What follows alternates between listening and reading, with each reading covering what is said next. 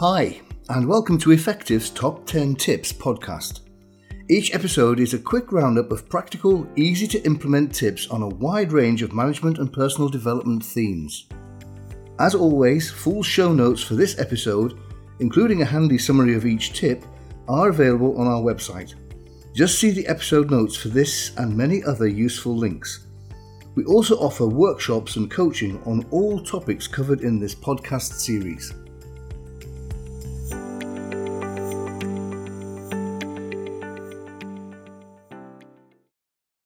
Today's episode is Managing Effective Meetings. Tip number one Member behaviour is crucial. There are really three key variables that make any meeting more or less effective. They are the way the meeting is organised, the role and capabilities of the chair, and the behaviour of the individual members.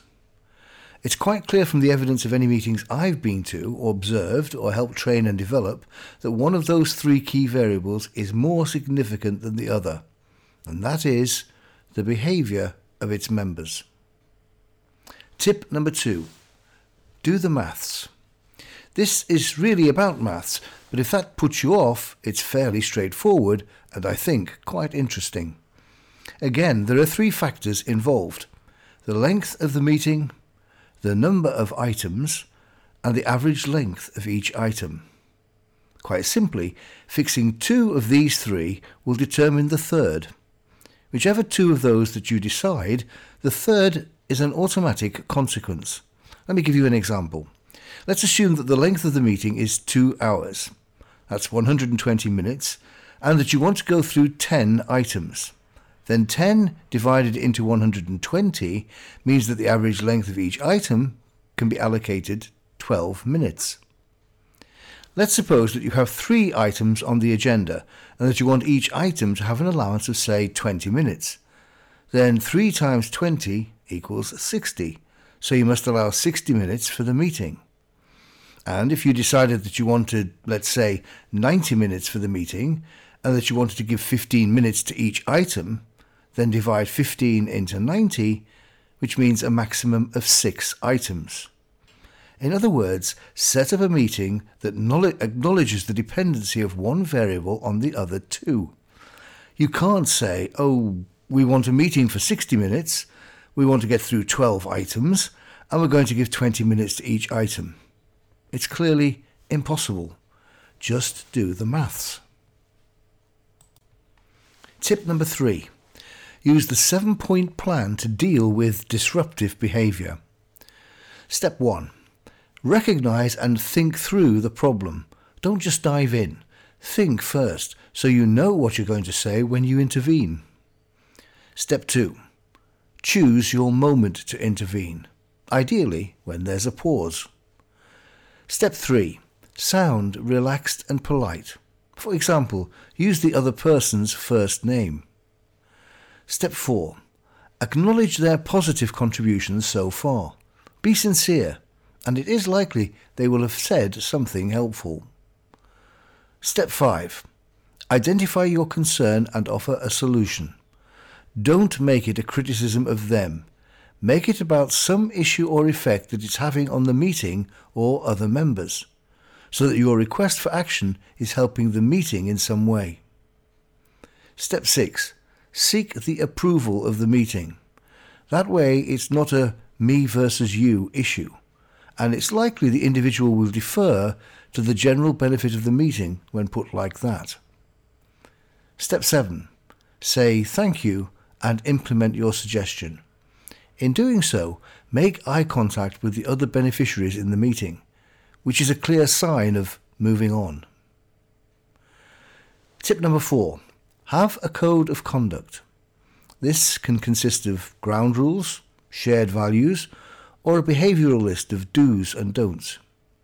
It could even include a job description for the chair and even for members of the meeting, so that there are some clear code of conduct requirements and that the chair can then refer to this code when trying to intervene.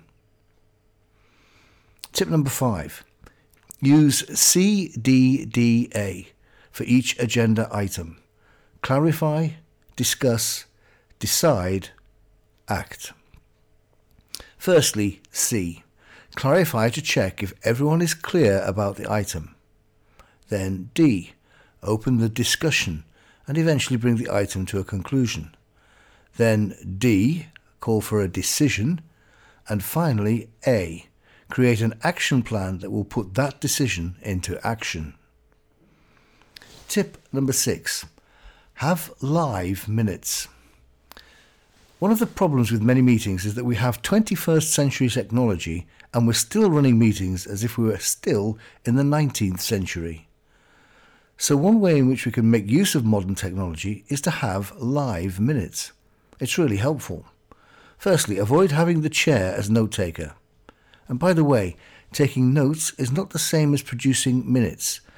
Notes are generally what you take live in the meeting, whereas minutes are typically what you produce after the meeting. Firstly, set up a laptop for whoever is taking the notes and project the notes onto a screen so that the rest of the meeting can see them. Then use a minute template to structure your notes so that they are going to be the ones you use at the end of the meeting. This way, the chair can focus on managing the meeting and, if necessary, ask for particular notes to be taken. At the end of the whole meeting, the note taker can save the completed template and send the notes on as minutes to everybody's email address. And these minutes can be agreed by those present, whereas for most meetings, typically, the minutes have to be agreed by the subsequent meeting by people who may not even have been present at the previous meeting. Tip number seven. Clarify the role of the chair. There are two key roles, a leader role and a referee role. The chair as leader runs the meeting, leads the meeting. He or she will usually start each item and offer his or her views. And very often the rest of the meeting simply fall into line behind that leader's lead. And very often the meeting is fairly quick and fairly decisive, but not particularly engaging. People will tend to keep quiet because all the chair has to do is announce the lead and the rest can follow. So that's the role of the chair as leader. Very different is the role of chair as referee. In this role, the chair's job is to manage the meeting rather than dominate the content. So in this role, the chair is facilitating the meeting. As such, the chair's main job is to control the meeting, its process, its flow, whilst the members control the content. Tip number eight. Clarify ownership of decisions. Usually the chair is simply managing the meeting and not being responsible for enacting any of the decisions made by the meeting. So it's really unhelpful for the chair to allow a decision to be made without making it clear who in the meeting is going to carry that decision forward. If it's left open, many people in the meeting think the chair is going to make it happen. So I think it's really important for the chair in particular to clarify ownership. The chair is simply there to help the meeting move forward. It's the role of the meeting members to make and own the decisions. Tip number nine. Clarify roles and responsibilities. There should be a clear set of responsibilities for everyone attending that meeting, particularly if it's a regular meeting. It's quite helpful to have roles and responsibilities for all who attend, that is, the chair and the members, including what they do before, during, and after the meeting. Tip number 10 Start and end on time. Most meetings have start times, but there's what I call a start drift. If the meeting is called for 10 a.m., it very rarely starts on time. So people understand that and start to drift in at a later time. So it's perhaps eventually 10 past 10 when everybody's there. So people start aiming for 10 past 10 because they know there's likely to be drift. so they become part of the problem rather than part of the solution. So one way of dealing with this is to say, we will start at 10 so long as we are quorate which is a technical term meaning that these are the number of people you need as a minimum to make the meeting legal or formal. So always start on time and end on time. And that, of course, assumes you've got an end time.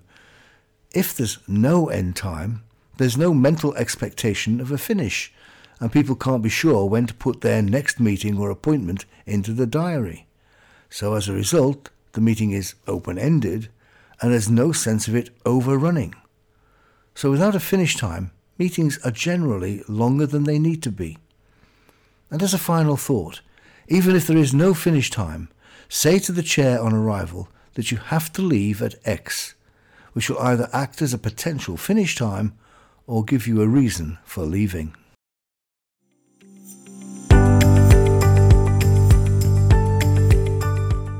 So, that's it for this episode. Thank you for listening. If you enjoyed the podcast, please share it or leave us a review.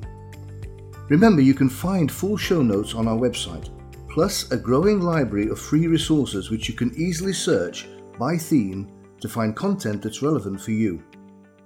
We also offer workshops and coaching on a wide range of topics. Links to all of these resources are in the episode notes. Thank you.